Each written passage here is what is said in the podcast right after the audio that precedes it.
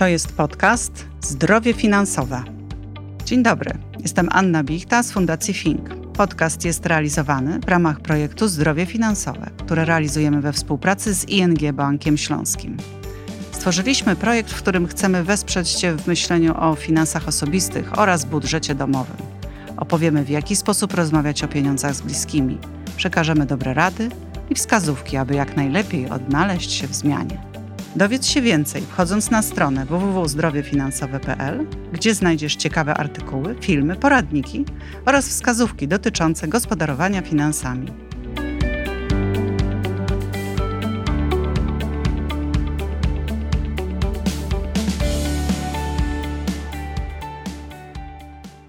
Dzień dobry, witamy Państwa serdecznie. Ewelina Seroticz. Tomasz Sobierajski. Rozmawiamy dzisiaj o finansach i o zdrowiu mhm. finansowym. Więc ja nie mogę się doczekać, y, kiedy zaczniemy rozmawiać o tym, y, czy Polacy rozmawiają o pieniądzach, mhm. czy nie rozmawiają.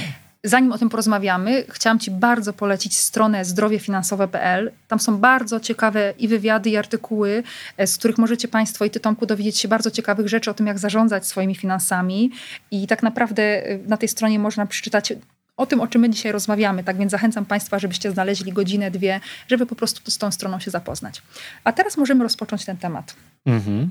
Czy masz mi coś do powiedzenia? Finansowego. Ile zarabiam? Akurat, y, wiesz, to jest, to jest dość ciekawa sytuacja, bo, bo mam wrażenie, że dużo łatwiej ludziom przychodzi mówienie, ile zarabiają, kiedy zarabiają mało, niż mówienie, ile zarabiają, kiedy zarabiają dużo. Więc y, na przykład mnie powiedzenie, y, ile zarabiam na uniwersytecie, a zarabiam tam bardzo mało, przychodzi bez trudu, bo zarabiam mało. Ale gdybym na przykład zarabiał dużo pieniędzy, to nie jestem przekonany, czy tak chętnie bym się tym chwalił. A dlaczego? Być może właśnie z tego, że fetyszyzujemy te pieniądze i mamy jeszcze jedną umiejętność jako ludzie, dużo lepiej wydajemy czyjeś pieniądze niż cudze. Mhm. Znaczy, mając świadomość. Czyjeś niż cudze? Czyjeś niż swoje, przepraszam. Mhm, mhm. Dziękuję, że słuchasz. Że jak ktoś nam powie, zarabiam tyle i tyle, znaczy mówię, dziękuję, że słuchasz, bo to wcale nie jest oczywiste to, co, o czym mówiliśmy, że nie zawsze oczywiste jest, że ludzie słuchają innych osób, które mówią. E, ale oczywiście ty jesteś w tym bardzo dobra, bo ktoś powie jakąś kwotę i druga osoba mówi, mm, za to to ja bym kupiła to, to i to, a jeszcze on nie oszczędza, jeszcze ona nie ma oszczędności, pomimo, że tyle zarabia i te wszystkie pieniądze wydaje, więc wydaje nam się, że my byśmy wiedzieli, co z tymi pieniędzmi zrobić. Natomiast, e, natomiast rzeczywiście, tak jak powiedzieliśmy na początku, pieniądze są kłopotem i z badań, które zostały przeprowadzone wśród Polaków, bardzo wyraźnie widać, że E, no, że nie rozmawiamy, można bardziej powiedzieć, że nie rozmawiamy o pieniądzach z bardzo różnymi osobami, niż z nimi rozmawiamy. Właściwie taką grupą najbardziej liczną, z którą rozmawiamy o pieniądzach, to są nasi partnerzy, żony, mężowie, konkubenci, jakkolwiek by ich nazwać. I tu dwie trzecie deklaruje, że rozmawia o pieniądzach. Oczywiście trzeba zastanowić się, co to znaczy, Właśnie. że nie rozmawiają o pieniądzach. Czy mhm. to, że wiedzą ile jedna i druga strona zarabia, co wcale nie jest oczywiste. Znam mnóstwo par, które nie wiedzą, ile jedna i druga strona zarabia. Czy rozmawiają, że planują wspólne wydatki, czy rozmawiają, że planują wspólne oszczędności, czy rozmawiają, na przykład mówiąc o tym, że ja zarobiłam teraz dodatkowe pieniądze, więc chcę te pieniądze, nie chcę ich wyrzucać do wspólnego budżetu, tylko chcę spełnić swoją zachciankę, którą mam czy rozmawiają, bo się kłócą, bo to też jest forma rozmowy o pieniądze, no ale mimo wszystko to jest dwie trzecie, jedna trzecia nie rozmawia nawet z tymi osobami, z którymi spędza życie mm. o pieniądzach.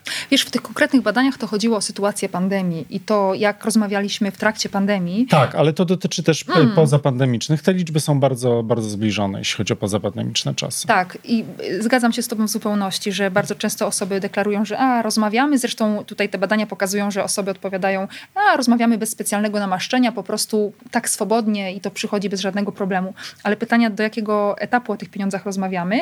I bardziej pytanie do Państwa, co by się mogło zmienić w tej Waszej rozmowie z Waszymi partnerami y, o tych finansach, żeby było inaczej niż dotychczas? Szczególnie w sytuacjach, kiedy pojawia się jakiś kryzys. Ale ciekawe, kiedy taka sytuacja się pojawia kryzysowa, to mm, badani deklarują, że tam nie ma nerwów, tam nie ma jakiejś takiej złości, tylko bardziej sprzygnębienie że nie stać ich na pewne rzeczy, że muszą ciąć koszty. I tak naprawdę to cięcie kosztów, to, że na ich nie stać, wywołuje u nich takie emocje smutne. Więc tam nie ma jakiejś mhm. takiej, wiesz, złości specjalnie. A już mhm. szczególnie, tylko jeszcze pozwól, że dokończę, szczególnie ciężko jest rozmawiać respondentom ze swoimi nastoletnimi dziećmi.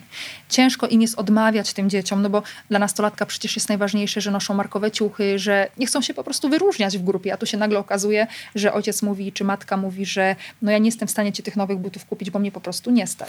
A czy nie masz wrażenia, że takie sytuacje, kiedy właśnie z tymi nastoletnimi dziećmi bardzo trudno się rozmawia, są wynikiem z tego, że z nimi zaczęto rozmawiać dopiero przy okazji tych butów, bo wydaje mi się, że kiedy dzieci wiedzą od początku, jaka jest sytuacja rodziców, kiedy rodzice nie próbują na pokaz funkcjonować, jeśli chodzi o kwestie finansowe, to dziecko ma świadomość tego, że rodziców nie będzie stać na te buty, więc nawet ta prośba i jakby myślenie o tych bardzo drogich butach będzie w, w głowie dziecka, nastolatka, które są naprawdę bardzo często mądrymi, dojrzałymi e, w ludźmi, one uznają, że to jest niestosowne w ogóle, że potem, bo wiedzą, że rodziców i tak nie będzie na to stać. Mogą ewentualnie poprosić, żeby rodzice coś dołożyli, ale nie to, żeby kupili.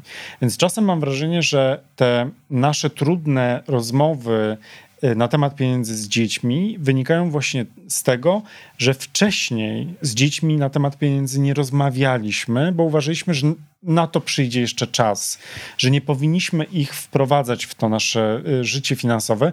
I oczywiście nie chodzi o to, żeby siadać z czteroletnim czy sześcioletnim dzieckiem i mówić: Jesteśmy w bardzo trudnej sytuacji finansowej, mm. nie mamy pieniędzy, tatuś stracił pracę i właściwie nie wiadomo, za co będziemy żyć. Jeśli coś takiego zrobimy, to spowodujemy, że dziecko będzie miało traumę na bardzo, bardzo wiele lat. E, I wiadomo, że czymś takim nie możemy dziecko obciążać, ale ucząc też dziecka tego, że po pierwsze nie może mieć wszystkiego na zawołanie, że pieniądze mają wartość, że one się nie biorą z portfela mamy albo taty. Albo z bankomatu.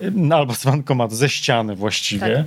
bo dziecko też nie rozumie, tylko po prostu tatuś podchodzi, czy mama i, i ze ściany wyskakują pieniądze pieniądze, tylko że to jest okupione pewnym, e, pewnymi wyrzeczeniami i działaniami. I jeszcze tutaj, e, w, kończąc, opowiem taką historię. Ostatnio jechałem z panem taksówkarzem, który opowiadał, że jego właśnie 14-letni syn chce, ciągle czegoś chce, a on mu mówi, ja w twoim wieku nie miałem połowy tego, a ty teraz to chcesz. Ja mówię, no ale on, jemu to trudno jest porównać tamten czas, bo on nie miał tamtego czasu. On, ma, on zaczął z zupełnie innego poziomu, więc to nie dziwne, że chce więcej. To, to dobre. I tak zasugerowałem, mówię do tego pana taksówkarza, a może teraz zbliżają się wakacje, może, no ale ten taksówkarz, ale on nie wie, ile to, ile ja muszę jeździć, żeby zarobić na te. Proponuję mu, żeby skosił trawnik za 20 zł i on wtedy mówi, ale co to jest 20 zł, nie będę kosił. Ja mówię, może warto, żeby poszedł do pracy, nie od rodziców, bo te pieniądze rodziców za skoszenie trawnika nie smakują tak samo, żeby poszedł do pracy i zobaczył, że rzeczywiście się mało zarabia, szczególnie w pracach sezonowych i wtedy będzie mógł tę pracę docenić. I tu pan taksówkarz się żachnął i powiedział, że no nie, nie, to już za dużo, mm. żeby wymagać od tego czternastolatka czy piętnastolatka. I ja zamilkłem i pomyślałem sobie, no to nie, no trudno, żeby on zrozumiał czegoś, o czym nie ma pojęcia. Mm -hmm. Właściwie dlaczego my z tymi dziećmi o tych pieniądzach nie chcemy rozmawiać? Tutaj powiedziałeś już, y, jakby użyłeś jednego argumentu, ale ja też uważam, że wynika to z tego, że za wszelką cenę chcielibyśmy, żeby albo te dzieci nie miały tak źle, jak my mieliśmy, no bo jesteśmy jednak pokoleniem jeszcze pamiętające czasy y, zeszłego systemu, kiedy było trudno. Większość z nas jednak wywodzi się z bardzo przeciętnych rodzin, w których zazwyczaj brakowało czegoś, nie mieliśmy wszystkiego. Więc chcemy to zrekompensować. Nie chcemy, żeby nasze dzieci miały y, gorzej niż my mieliśmy, ale też często nas nie ma w domu. Często jesteśmy nieobecni i wydaje nam się, że tymi wszystkimi rzeczami po prostu no, zaskarbimy sobie miłość tych dzieci, akceptację. Rozmawialiśmy nieco o tym w trakcie naszego spotkania i mówiliśmy o tym, że tak naprawdę dla naszych dzieci najważniejsze jest, żebyśmy byli obecni. Zarówno obecni fizycznie, jak i obecni w sensie słuchania tych dzieci. Tak jak ty przed chwileczką podziękowałeś mi za to, że ciebie słucham, właśnie o to chodzi. Kiedy dziecko opowiada nam o zupełnie abstrakcyjnej rzeczy, to bądźmy przy nim i słuchajmy tego dziecka. I kiedy ten element zostanie zaspokojony u dziecka, to uświadomimy sobie, że tak naprawdę te kwestie mm, jakby zabawkowe, czy też jakiekolwiek gadżetowe są drugorzędne. Poza tym dzieci też mają taką tendencję, że chciałyby ciągle coś nowego, coś więcej, coś więcej. Nie ma co się im dziwić. Żyjemy w takich czasach, kiedy na każdym kroku, w każdym kącie po prostu woła do nich jakaś reklama, są jakaś zabawka. Tak. Jest mnóstwo tych bodźców, więc ja się nie dziwię, że te dzieciaki co chwilę coś chcą nowego. Ale dlatego jesteśmy rodzicami, dlatego jesteśmy dorośli, żeby im wytłumaczyć, właśnie te wszystkie zjawiska, które się dzieją. Ja swojemu dziecku w wieku chyba trzech czy czterech lat, kiedy weszliśmy do sklepu i staliśmy przy kasie, wytłumaczyłam, że tutaj wiesz, przy kasie jest taka specjalna półeczka z różnymi słodyczami, łakociami, właśnie dla takich dzieci jak że ty przed kasą jeszcze prosisz mamę, żeby mama tutaj y, kupiła tobie tego dodatkowego cukierka. Więc ja chcę ci powiedzieć, że jeżeli chcesz coś kupić, to możemy kupić jedną rzecz w sklepie, ale przy tej półeczce raczej nic nie będziemy kupować. I pamiętam, że potem moje dziecko za każdym razem, jak byliśmy przy tej kasie, mówi: Zobacz, mama, znowu tu jest ta półeczka, która ma mnie zachęcić. Więc proszę Państwa, nie bójmy się być też rodzicami dla naszych dzieci, nie bójmy się być dorośli, odpowiedzialni. Nasze dziecko nie będzie nas mniej kochało za to, że my nie kupimy tych spodni. Jasne, że nastolatek krzyknie: Nienawidzę cię, mhm. jesteś straszna. A Kaśka to ma lepszą mamę, bo ta mama to jej wszystko kupuje ale nie wiemy tego, że Kaśki mama może kupuje jej wszystko, ale Kaśki mamy nie ma w domu, bo Kaśki mama pracuje i porozumiewa się przez nią przez telefon komórkowy i Kaśką się zajmuje babcia albo sąsiadka. Tak więc miejmy własny rozum i nie bójmy się z dzieciakami o tych finansach rozmawiać, bo to nie jest y, trudny temat i to, co ty powiedziałeś, Tomku, nie musimy od razu opowiadać o skomplikowanej sytuacji finansowej, ale możemy w bardzo prosty sposób porozmawiać. Możemy na kartce papieru napisać, zobacz, ja zarabiam 2000, nasze rachunki wynoszą 1000, za jedzenie płacimy 500 i zobacz, zostaje mi tylko 500 zł na pozostałe rzeczy. I teraz powiedz mi, jak myślisz, co powinnam z tymi 500, 500 złotymi, tak. Zrobić. Bardzo ci dziękuję, mhm. zrobić. I to są takie proste rozmowy, które uważam, że możesz spokojnie wprowadzać y, do rozmowy z dzieckiem 5 6 czy 6-letnim, które już operuje y, liczbami. Mhm.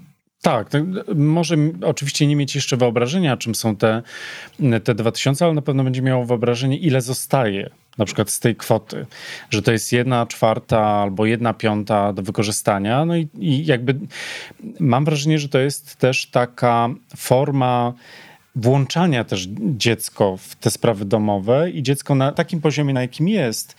Nie chcę tutaj użyć dużego słowa, że czuje się odpowiedzialne, ale czuje się, mm, czuje się ważne w tym całym procesie i dzięki temu będzie, będzie dużo lepiej e, można uzgodnić na przykład z dzieckiem, kiedy o czymś zamarzy, że, że to będzie albo przesunięte w czasie, albo w ogóle tego nie będzie, bo po prostu właśnie ze względu na te wyniki rodziców nie stać. A co ze współpracownikami? Bo z tych badań wynika, że bardzo mało z nas w tej grupie takiej między 25 a 45, czyli aktywnej zawodowo, tylko co dziesiąta osoba rozmawia ze współpracownikami na temat y, pieniędzy. Czy uważasz, że z osobami, z którymi pracujemy, powinniśmy rozmawiać, na przykład mówić, ile ja zarabiam, ile ktoś zarabia, wymieniać się tymi informacjami? Jak sądzisz? Wydaje mi się, że to wszystko zależy od y, polityki firmy i od tego, jaka jest atmosfera i klimat w danym przedsiębiorstwie, bo nie wyobrażam sobie. Mm, Potrafię sobie wyobrazić na przykład y, pewne firmy, które teraz widzę przed oczami, jakieś na przykład firmy rodzinne, w których każdy traktuje siebie po partnersku i jak gdyby każdy pracownik też jest doceniany przez szefa, bo tutaj chyba jest bardzo ważny taki element tego, że czujesz się doceniany w pracy, wiesz, że twoja praca jest wartościowa i też nie konkurujesz z tymi osobami, które z tobą współpracują, ponieważ każdy wie, że jest ekspertem w tym, co robi. I wtedy nie ma tego elementu zazdrości. Więc y, wydaje mi się, że jest takie coś możliwe, ale to znowu pojawia się element, który pojawia się we wszystkich wątkach, element komunikacji. Jeżeli zarządzający daną firmą, przedsiębiorstwem, czymkolwiek potrafi porozmawiać, potrafi komunikować pewne rzeczy i potrafi doceniać pracownika, wtedy nie ma problemu. Ale wiesz, bo to też chyba zależy od liczby zatrudnianych pracowników, bo wyobrażam sobie duże korporacje, które zatrudniają po kilkaset czy kilka tysięcy osób i w takim miejscu Chyba, że w jakichś komórkach się o tym rozmawia, ale nie potrafię sobie tego wyobrazić, mm. szczerze mówiąc. Mm. Z czasów pandemii, mm. wbrew pozorom, spotkałem się z kilkoma takimi przypadkami, że w związku z tym, że było mało pracy, było w związku z tym też mało pieniędzy. Okazało się, że ludzie zaczęli się w różnych. Znam przykład i z korporacji, ale też znam przykład z teatru, znam też przykład z planu filmowego, że ludzie zaczęli się jednoczyć i mówić sobie, ile zarabiają ponieważ dzięki temu udawało im się uzyskiwać lepsze kontrakty od swoich pracodawców. Kiedy nagle okazywało się, że wiem, koleżanki, które grają w jednym teatrze, każda ma zupełnie inną stawkę. E, I okazało się, że, że można jakieś zapłacić nawet czasami dwa razy większą stawkę. Pozostałe dwie szły do dyrektora i okazywało się, że one też mogły tyle zarabiać, tylko po prostu wcześniej zaproponowano im mniejszą, one się na to zgodziły i taką dostały. Nie dostały tej najwyższej, jaką mogły dostać. Też znam z bardzo dużej korporacji, właśnie w dziale ludzie porozumieli się, ile zarabiają, jakie mają premie. Okazało się, że też są różnice, że firma ma pieniądze, jakby zagwarantowane pieniądze do wypełnienia pewną, pewną pulę, ale jeśli ktoś chce mniej, to dostaje mniej. Nie proponują mu wypełnić. Załóżmy, to jest, y, ktoś dostaje 4 tysiące, a pula przewiduje nawet do 8 tysięcy. Ktoś mm. zaproponował 8 tysięcy, ma 8, ale za tę samą pracę ktoś zaproponował 4 i ma 4. Nie jest dopełniona. I też ta sytuacja taka przyciśnięcia tego pandemicznego spowodowała, że ci ludzie się ze sobą porozumieli i w żadnym z tych wypadków nikt nie stracił. Nie było mhm. tak, że pracodawca zrównał w dół, tylko podniósł wszystkim. Oczywiście ta osoba, która zarabiała od innych więcej, mogła czuć, że ona coś straciła. Znaczy ona właśnie nic nie straciła, ale że nie wiem, może jakąś ktoś, ale to jakiś bardziej jakiś człowiek niepoukładany, że nagle miał świadomość, że zarabiał najwięcej, a teraz wszyscy zarabiają tak samo. Ale pewne prace, oczywiście ktoś może powiedzieć, ten pracuje więcej, ten mniej, ale pewne pracę da się rzeczywiście uszeregować. I te przykłady były niesamowite, bo właśnie w tej trudnej sytuacji one pokazały, że wszyscy zyskują, a nie mhm. tracą w takim zrównaniu. Wyobrażam sobie, że teraz osoby, które nas słuchają, myślą sobie, jasne, u mnie w firmie coś takiego zrobić, już to widzę. Więc y, to, o czym opowiadasz, to są dobre praktyki, o których powinniśmy opowiadać i rzeczywiście pokazywać ludziom, że nawet czasami, jeżeli się boimy, czy też y, zwlekamy z podjęciem decyzji, czy coś takiego zrobić, czy nie, to może warto. Ale myślę, że w wielu osobach, szczególnie w obecnej sytuacji, jest obawa przed pogorszeniem się warunków pracy, jeśli już to się nie stało, albo przed utratą pracy. I myślę, że to nie jest y, teraz moment dla osób, dla Polaków, żeby tego typu decyzje podejmować. Czy da się lepiej lepiej zarządzać finansami i jak działać finansowo na wypadek kolejnego kryzysu. Mhm. I ja chciałabym teraz Państwa zapytać o to. Jeżeli spojrzycie na ostatnie kilkanaście miesięcy i jeżeli zadałabym Wam takie pytanie, co najtrudniejszego w kwestiach finansowych było dla Ciebie, no to właśnie jaka byłaby Państwa odpowiedź?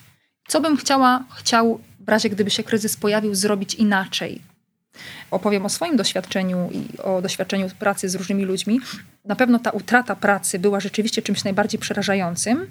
I chyba taki, w utracie pracy y, ci ludzie mówili, że to ten element zaskoczenia, że nagle tej pracy nie ma. Że to może nawet nie sam fakt, że tracę źródło dochodów, ale po prostu, że nagle chodziłem do pracy nagle nie mam i nagle muszę się jakoś zreflektować i szybko sobie wszystko przeorganizować. Bo przecież w ogóle zmiana dla wielu osób, czyli wyjście ze strefy komfortu i znalezienie się w innej sytuacji jest bardzo trudną sprawą, prawda? I teraz nagle nie dość, że nie możemy się do tej zmiany przygotować, to musimy działać ad hoc jak działać. Więc y, na pewno teraz y, rada w stylu zacznijcie Państwo zbierać pieniądze i odkładać na czarną godzinę nie jest dobrą radą.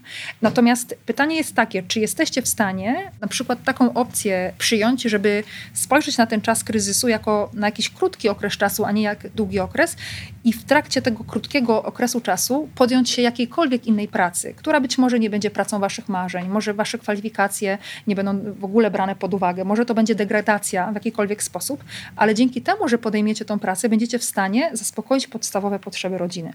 Nie będzie was stać na to, żeby zabrać rodzinę do restauracji albo żeby kupić córce nowe spodnie, ale będziecie w stanie pokryć podstawowe wydatki. Więc zachęcam do tego, żeby mm, samemu zadać sobie pytanie, czy jestem w stanie właśnie w ten sposób y, się zachować. Czy to będzie mnie zbyt dużo kosztowało? A jeżeli nie jestem w stanie, to pytanie, dlaczego nie jestem w stanie? Czy to godzi w moją y, godność właśnie? Czy to stawia pod znakiem zapytania moją relację z moim partnerem, z moją partnerką? A może z jakiegoś innego powodu nie potrafię tego zrobić na przykład? Tym bardziej, że należymy do tych społeczeństw, które rzeczywiście bardzo dużo pracują, podejmują się różnych prac. Tylko jest jeszcze jeden warunek, tego, to o czym mówiłeś wcześniej, spotkanie się ze sobą i zastanowienie się nad tym, co my potrafimy. I być może przestawienia, że coś, któraś praca jest degradacją, bo oczywiście zajmując jakieś wysokie stanowisko i mając wizytówki, przed wizytówką wypisane tam jakiś DIR, manager albo manager office, coś tam, coś tam. CEO i tak dalej. Cokolwiek, nie, ja nigdy nie wiem, co, ja co, co to znaczy. Y, to kierownik po prostu. No, może być tak, że komuś komuś to coś robi, okej. Okay. Natomiast y, to, że z 30 piętra w szklanym wieżowcu trafię do mojego garażu, gdzie będę coś reperował albo coś wytwarzał, albo nawet z wikliny robił jakieś rzeczy, to być może też warto przestawić w głowie, że to nie jest degradacja, bo często może się okazać, że ta wiklina sprawia mi dużo większą radość. Może się okazać, że na niej mogę nawet zarobić dużo większe pieniądze, co początkowo może się wydawać zupełnie niemożliwe.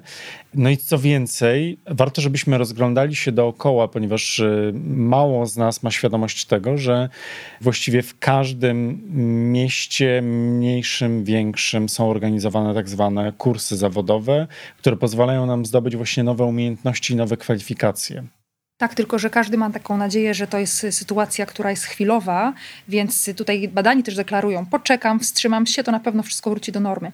Ale wiesz, y, ty mówisz tutaj o osobach pracujących w wieżowcach, ale ja myślę na przykład o osobach, które zarabiają pracując na umowy zlecenia. I nagle się okazało, że tych zleceń nie ma. Albo na przykład osoby, które żyją z prowizji, na przykład pracują w biurze turystycznym i nagle się okazuje, że nikt nie kupuje wycieczek. Albo na przykład restauratorzy, których jest mnóstwo, zamknięte restauracje, bary. Zresztą sama mam znajomą, która pracuje w tej działce i zachęcałam ją do tego, żeby porozglądała się, poszukała czegoś innego i jej odpowiedź była Ewelina, słuchaj, to jest chwila, moment, to za chwileczkę minie, jakoś przeczekam.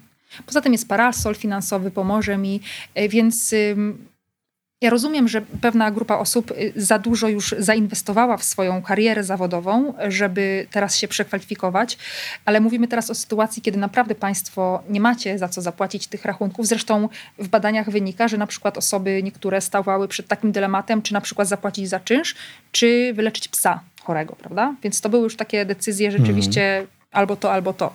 Więc jeżeli jesteśmy w takiej sytuacji, to pytanie, czy możemy troszeczkę gdzieś tam naszą dumę schować do szafy głęboko i nie wiem, i na przykład, nie wiem, udzielać korepetycji albo, albo pójść posprzątać do czyjegoś mieszkania. Mhm. Y czy właśnie jesteście Państwo gotowi na to, żeby tego typu działania podejmować? To, to o czym mówisz, wiąże się z tym, co już kilka lat temu, e, nie wiedząc jeszcze, że będzie pandemia, ale przewidując to, co się dzieje na rynku zawodowym, w jednej z swoich książek napisałem o czymś takim jak archipelag wysp zawodowych.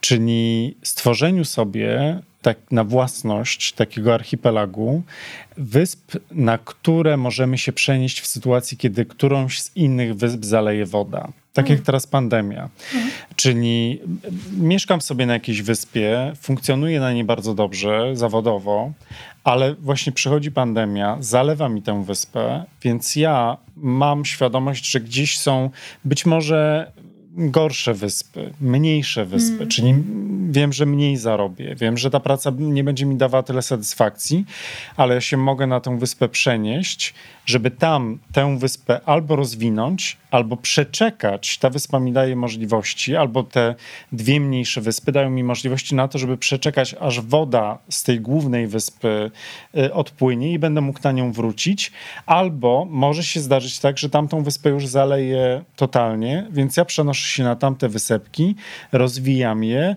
i jednocześnie zabezpieczam się, jeśli chodzi o inne. I ten archipelag zawodowych wysp idealnie się sprawdza w czasach pandemii. Wtedy, kiedy napisałem tę książkę, nie wszyscy byli zachwyceni, bo uważali właśnie, że, że to nie jest w ogóle konieczne, ewentualnie tylko w przypadku kilku zawodów, które są niepewne, a sytuacja pandemii pokazała, że właściwie nie ma pewnych zawodów. Mm. E, I to zabezpieczenie, tak jak mówimy o zabezpieczeniu finansowym też, ale zabezpieczenie zawodowe, które jest zabezpieczeniem, daje nam zabezpieczenie finansowe, jest bardzo ważne i warto o to zadbać. ja bym chciała, żebyście Państwo wyszli z takim przeświadczeniem, że jakieś praktyczne umiejętności zdobyliście, czy też jak coś byliśmy w stanie wam zasugerować, albo gdzieś tam jakieś światełko się zapaliło. Tak więc ja proponuję, żebyście, jeśli państwo oczywiście macie ochotę, mm, po naszej dzisiejszej rozmowie wzięli sobie kilka kartek papieru i zrobili takie proste ćwiczenia, które może mm, pozwolą uruchomić pewne procesy myślowe. Tak naprawdę teraz podsumuję to, o czym rozmawialiśmy, więc tak naprawdę na pierwszej kartce warto by zadać sobie pytanie, w czym jestem dobra, w czym jestem mocny, jakie mam dobre, mocne cechy. Być może samym jest nam trudno określić i odpowiedzieć na to pytanie. Zapytajmy naszych partnerów, zapytajmy nasze dzieci, naszych przyjaciół. To, co Tomek tutaj Tylko opowiadał. tych, którzy nam dobrze, dobrze życzą. No, ci, co nam źle życzą, chyba nie odpowiedzą na to pytanie, jakie są twoje dobre i mocne strony. No, chociaż... Różnie może No nieważne. W każdym razie myślę, że warto zobaczyć. I potem na przykład spoglądając na ten zespół cech, możemy sobie gdzieś tam w nawiasie napisać, jakie rodzaje zawodów moglibyśmy wykonywać albo jaką pracę dorywczą moglibyśmy zrobić, gdyby się taka sytuacja pojawiła. W czym jestem jeszcze mocny? Żebyśmy sobie uświadomili, że tak naprawdę każdy z nas jest stworzony do różnych rodzajów pracy. Zresztą i tutaj obecny Tomasz i ja podejmujemy się różnych prac i tak naprawdę każdy potrafi robić wiele rzeczy. Jesteśmy maszynami wielozadaniowymi. Więc to jest takie pierwsze krótkie ćwiczenie. Drugie ćwiczenie to jest to odnośnie finansów i oszczędzania.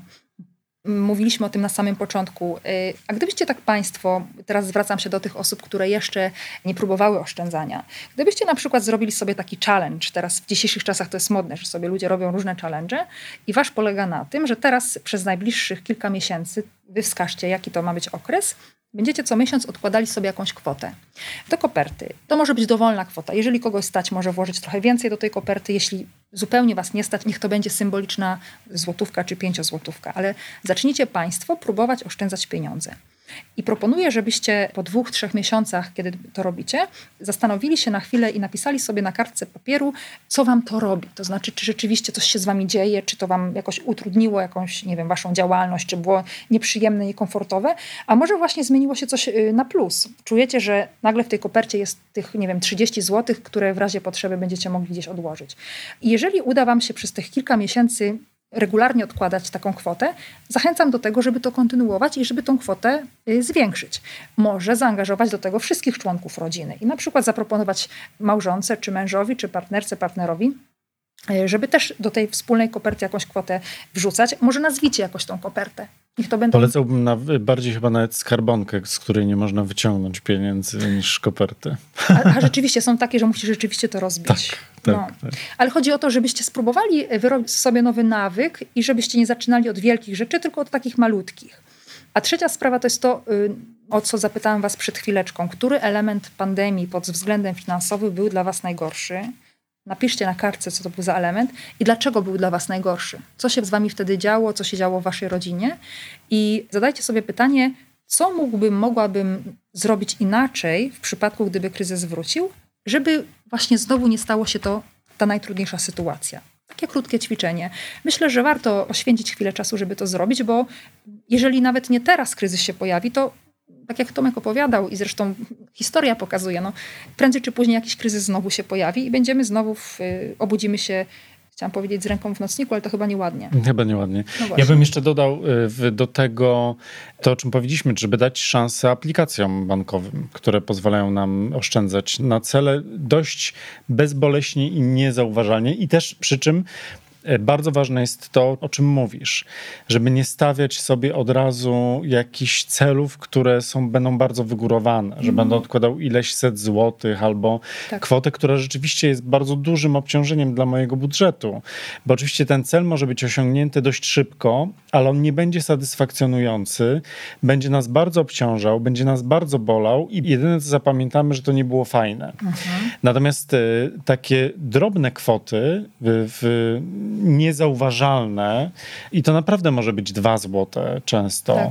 Czasami może to być 20 złotych, w zależności od tego, jak sobie to wyznaczymy. I też długoterminowo.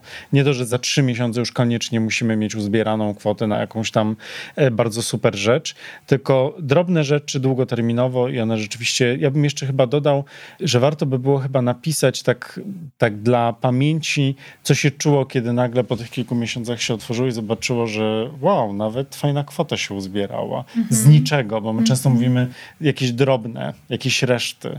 I znam też rodziny, które mają takie skarbonki i te reszty każdy wrzuca do tej, do tej skarbonki i potem przed wakacjami te skarbonki rozbijają. Dla mnie zawsze była to najgorsza część, rozbicie skarbonki, co było hmm. najbardziej przykre. Bo ładna ta skarbonka była tak, sama w sobie, tak, prawda? Tak, zazwyczaj tak o. jest. No ale potem jak się z niej wysypują pieniądze, to jest bardzo hmm. przyjemne. Proszę Państwa, y, jeszcze raz chciałabym y, przypomnieć, że to, o czym teraz opowiadamy i dużo więcej znajdziecie na stronie zdrowiefinansowe.pl. To ta strona powstała w ramach projektu Zdrowie Finansowe jest tam bardzo dużo fajnych podpowiedzi odnośnie tego, jak zarządzać swoimi finansami. Jeszcze pomyślałam sobie o jednej rzeczy, o której tutaj zapomnieliśmy y, wspomnieć, że często sobie nie uświadamiamy tego, na co my te pieniądze wydajemy. I wiem, że jesteśmy wszyscy zaganiani, nie ma nigdy czasu na takie rzeczy, ale może właśnie warto zaparzyć sobie tą, no teraz to nie ciepłą herbatę, tylko raczej zrobić sobie lemoniadę mrożoną. mrożoną i wejść na swoją stronę y, internetową swojego banku i zobaczyć, na co my te pieniądze wydajemy, bo może się okazać, że to, co ty wspominałeś, Tomku, automatycznie po prostu tą kartą przyciągamy, czy też bezdotykowo płacimy i nie uświadamiamy sobie, na co te pieniądze Tak, idą. bardzo łatwo się płaci tak. E, jeszcze bezdotykowo i te pieniądze uciekają. Co więcej, i znów tutaj odniosę się do aplikacji bankowych, które też bardzo pomagają, bo jestem fanem aplikacji no w ogóle, słyszę. że one też pokazują na bardzo ładnych wykresach, na co, ile pieniędzy w danym tygodniu czy w danym miesiącu wydaliśmy, co może nas naprawdę zdziwić. Czy ubrania, czy spożywcze, czy wyjazdy, czy relaks, czy mhm. kultura. Y, jest tam, są różne kategorie i to jest rzeczywiście, może być zaskakujące i warto się nad tym pochylić, zastanowić. Mhm. Myślę, że też y, nie uświadamiamy sobie, że często mamy dwa albo trzy abonamenty, które są dokładnie takie same i mamy, czerpiemy te same korzyści i gdyby się udało na przykład dwa z nich zlikwidować, to nagle oszczędzamy bardzo dużą kwotę pieniędzy. No albo okazuje się, że ten abonament, który płacimy jest za wysoki i można wynegocjować mniejszy, ale czasami nam się nie chce, a potem sobie na przykład policzymy, że z tego, że nam się nie chciało, przez cały rok płaciliśmy 20 zł więcej, a 20 zł więcej przez cały rok to już jest 240 zł. Mm. Za co mielibyśmy, nie wiem, 3 miesiące abonamentu innego albo, albo jakąś inną rzecz. Mm. Mam wrażenie, że czasami w oszczędzaniu wydaje nam się, to jest też taka ludzka skłonność, że no tak musi być. No tak już jest. Zajmę się tym jutro. A fajnie, żeby zająć się dzisiaj, yy, nawet po tym naszym spotkaniu, od razu. No, zresztą wszystko chyba się powinno robić. Jeśli już podejmujemy decyzję, to róbmy to od razu po prostu. Mamy właśnie nadzieję, że wyjdziecie z takim przeświadczeniem, że yy, jakiś nowy bagaż informacji, czy też właśnie jakieś doświadczenia innych osób, które pozytywnie wpłynęły na mnie. Tak więc wydaje mi się, że znaczy dla mnie taką pierwszą i najważniejszą myślą jest taka, że to, jak widzimy i postrzegamy finanse i siebie w tym y, świecie finansowym i jako osobę, która zarabia pieniądze, to jest wszystko stworzone w naszej głowie. Czyli zastanówmy się, czy rzeczywiście jest tak, jak nam się wydaje, czy to jest rzeczywistość. Mam tutaj na, na, myśli przykład, kiedy właśnie wydaje mi się, że straciłem, czy straciłam pracę, to teraz nikt mnie nie będzie szanował, albo partner, partnerka nie będzie się do mnie zwracać tak jak dotychczas, a może się okazać, że wcale tak nie jest. Tak więc zadajmy sobie to pytanie. Rzeczywistość versus moja subiektywna rzeczywistość. Mhm. Dla mnie ważne jest stanięcie w prawdzie z moimi wydatkami, moimi pieniędzmi, mm, zastanowienie się nad tym, ile zarabiam, ile mam obciążeń miesięcznych, na co wydaję pieniądze, w czym właśnie te już przeze mnie aplikacje mogą nam bardzo pomóc. No i i zastanowienie się, co mogę z tym zrobić, i albo inaczej, nie co, znaczy tak, co mogę z tym zrobić, jak dużo mogę z tym zrobić. Nie czy mogę coś z tym zrobić, mm. tylko co mogę z tym zrobić. Mówisz stanięcie w prawdzie, a ja bym dodała stanięcie w prawdzie, trzymając za rękę drugą osobę, partnera, partnerkę, ale także zaproszenie do wspólnego stołu dzieci i spojrzenie na te y, pieniądze jako nie na mój problem, na wyzwanie dla mnie, z którym muszę sobie poradzić, ale na wyzwanie dla naszej całej rodziny. E, zachęcamy do tego, żeby rozmawiać w swojej rodzinie o finansach, żeby nie bać się tego tematu, bo to nie jest naprawdę trudny temat. Tak, tu jeszcze bym dodał tę kwestię tego zabezpieczenia zawodowego, bo tak jak, mm. tak jak e, rozmawialiśmy podczas tych e, wszystkich naszych spotkań, które prowadziliśmy dla Państwa, mówiliśmy, bardzo często pojawiało się słowo bezpieczeństwo. Bezpieczeństwo, które buduje nasz spokój, nasz dobrostan i to bezpieczeństwo daje nam, żyjemy w takich warunkach, większość z nas, że pieniądze ma z pracy, nie, nie, że ktoś nam daje albo dostajemy spadek co miesiąc albo w jakieś inne okoliczności. Jeśli tak jest, to bardzo gratuluję i, i życzę, żeby to trwało jak najdłużej. Może niekoniecznie spadki, ale, ale jeśli ktoś Państwu daje pieniądze. Natomiast ta praca buduje, daje nam pieniądze, pieniądze dają nam poczucie bezpieczeństwa. Oczywiście jest mnóstwo takich, takich okrągłych zdań typu pieniądze szczęście nie dają, ale inni ludzie zaraz podpowiadają, może i nie, ale chciałbym spróbować, czy rzeczywiście tak jest. Natomiast nie ma co udawać, nie ma się krygować, nie ma co udawać, że pieniądze nie dają poczucia bezpieczeństwa. Te, pewien bufor finansowy, który mam, oczywiście, że dają. Oszczędności dają poczucie bezpieczeństwa, mhm. szczególnie w sytuacji niepewnej. I to pokazują badania, o których mówiliśmy, to pokazują przykłady tak zwane z życia, to pokazują też takie badania behawioralne. To poczucie bezpieczeństwa jest dla mhm. nas ważne, więc warto, żebyśmy również o to zabezpieczenie zawodowe zadbali. I jeszcze raz chcę powtórzyć, nie ma czegoś takiego, że a, ja mam dwie lewe ręce do finansów, albo do tej pory nic mi się nie udawało, nadal się nie będzie. Zawsze możecie się zmienić. Może nie zmienicie się tak, jak wyobrażacie sobie, że zmiana miałaby wyglądać, ale możecie kroczek po kroczku postawić sobie jakiś cel i do niego zmierzać. To jest wszystko możliwe. Ewelina Seroticz. Tomasz Sobierajski. Dziękujemy. Do usłyszenia. Dowiedz się więcej wchodząc na stronę www.zdrowiefinansowe.pl, gdzie znajdziesz ciekawe artykuły, filmy, poradniki oraz wskazówki dotyczące gospodarowania finansami.